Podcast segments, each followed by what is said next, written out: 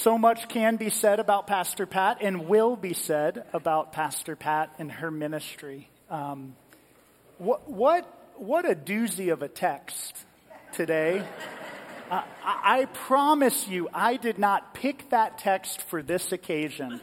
Um, but the, the, the, the, reality is there is weeping and gnashing of teeth. As Pat leaves, we will be weeping and gnashing our teeth saying, where is Pastor Pat? But you might have heard Matthew 25, the, the lesson that I read today from the gospel, or even Zephaniah, if you were paying attention during the first reading, and you might have been scratching your head a little bit saying, where does all of this come from? Such harsh words. It feels like such judgment from, from Jesus. Here's this parable about money a slave owner, which is hard enough for us to deal with in our modern world that uh, out, totally rejects the concept of slavery. And yet, this is this biblical illustration of this landowner and servants, slaves. He entrusts them with wealth. And when he comes back, he expects a return on his investment. And at first glance, we think this is all about economics, right? And this passage, I think it's important to note from the very beginning, has been used and abused by far too many Christian leaders to promote a prosperity gospel. That God just wants to multiply the wealthy and God's going to give you more and take away from others. That is not what I believe Jesus is trying to illustrate here.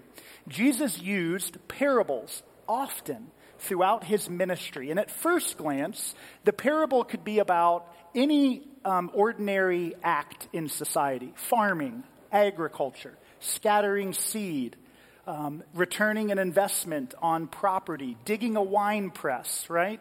But we know the parables and the meaning of the parables actually had nothing to do with the objects at hand. Jesus simply used ordinary, everyday things to help illustrate a kingdom concept for the people. And in Matthew's gospel, Jesus shares 23 parables. It's his favorite method of teaching. And this is why I think one of the reasons, let alone he's Lord and Savior, we keep talking about Jesus. We keep telling these parables because it's not just a, a simple cut and, uh, cut and dry, black and white, clear um, teaching uh, we can mine these parables for meaning again and again and again. And in Matthew chapter 25, we have two parables, and they're the final two parables in his ministry. Last week we heard the first, and this week we heard the second.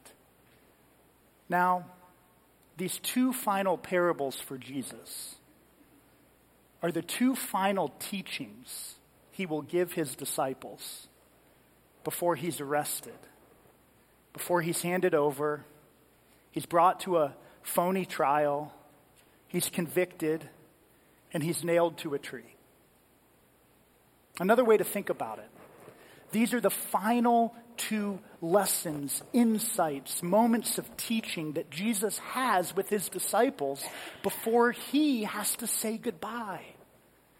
Christ knows what's coming that soon the life of his disciples that have left everything for three years to follow him, that have journeyed with him, that have believed in him, even when others started to scatter and, and, and turn against him, for these disciples who were right there with him the whole way, everything is about to change. Their world's going to be turned upside down because their leader, the one they trust, the one that has given them hope, well, he will not look very hopeful. It won't seem as if he has a plan. In fact, it will appear as if this one in whom they've put all of their trust, no hope can be found. He will be forsaken, he will be lost. And Jesus knows the disciples are soon to scatter. How do you say goodbye? How do we say goodbye?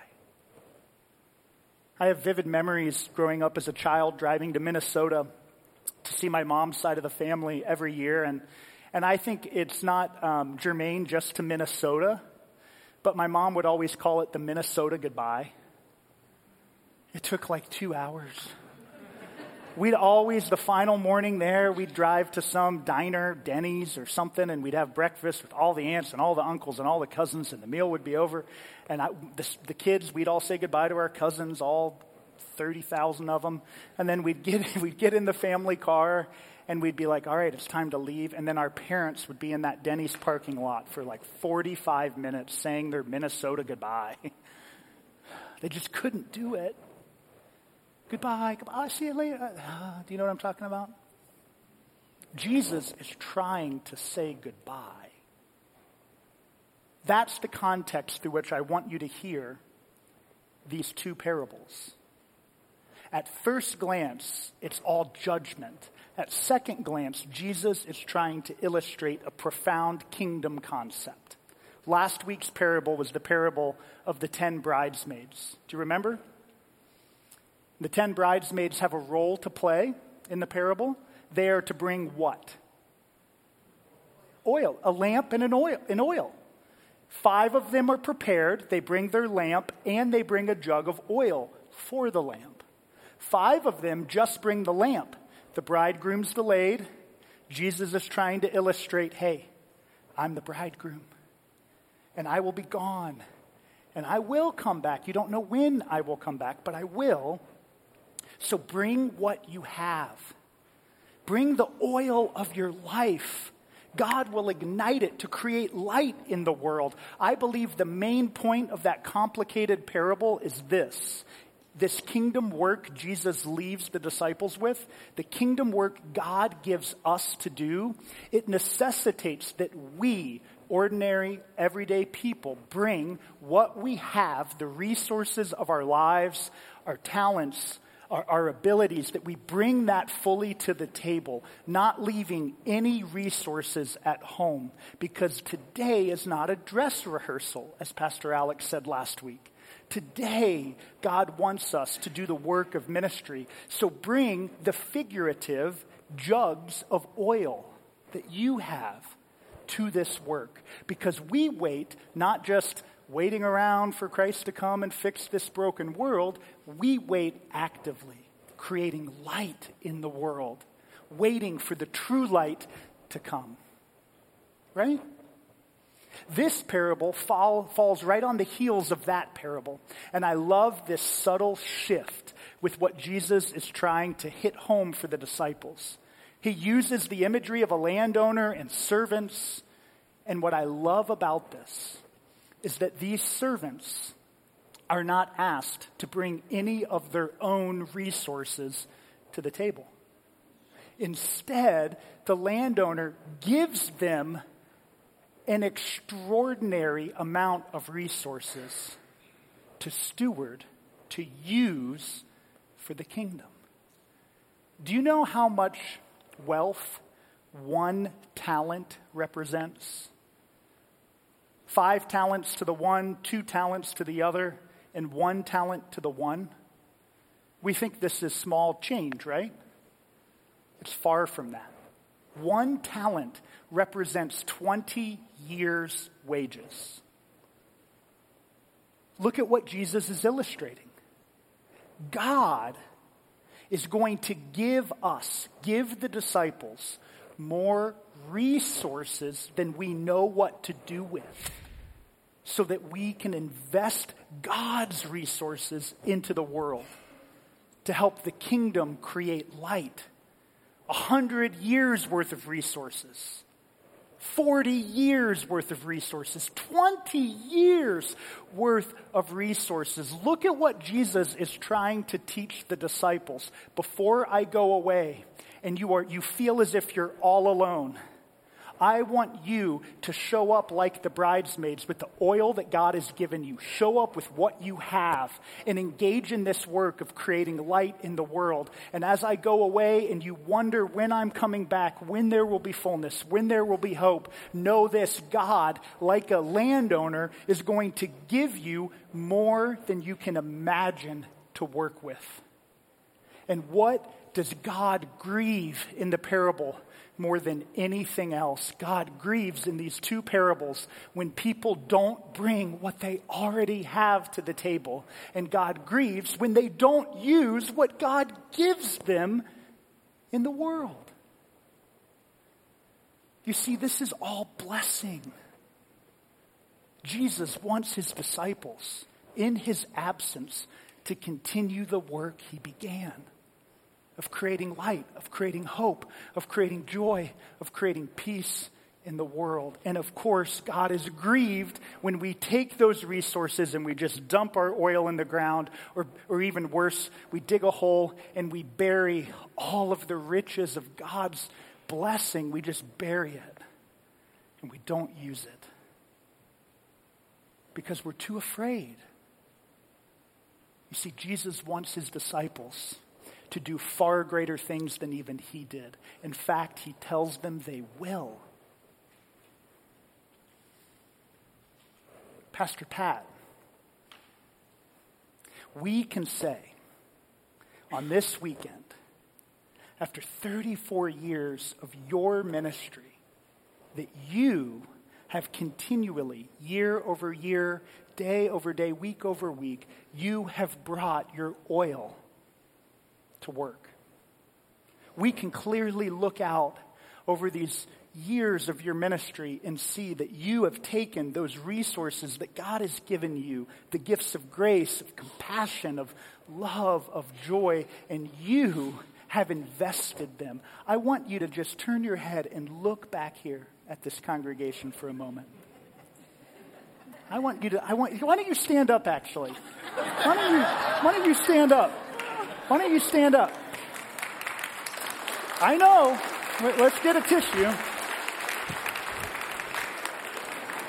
One, yeah, just hold the box. Did you pick up the small part of Matthew 25? To the servant that took the five talents and the one that took the two, when they brought back even more abundance. Now, again, remember, this isn't about money. This is not a capitalistic thing about money. This is about the work of the kingdom. Using the free grace, the free love, the free gifts, and then multiplying that in the world. When they bring that back, do you remember what the God figure in the parable says to those servants? Well done. Well done, good and faithful servant. Enter the joy of your master. Pat, if we have one prayer for you, it's that you would know this weekend that you have done a remarkable job. And these people and their stories, they are the fruit of your work. The way that you've sown love and hope and comfort into these people's lives in the midst of their darkest days when their spouse died, when they were diagnosed with a terminal illness, when you held their children and grandchildren in your arms and you washed them with the waters of baptism. You have been God's light and salt in the world. And so, what we want for you and for Steve more than anything else in this next season of your life is for you to enter into the joy of your God.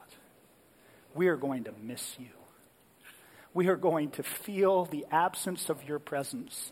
But, Good Shepherd Lutheran Church, we're not going to wallow in our grief. We're not going to say, ah, oh, what do we do? Because we know what we're called to do.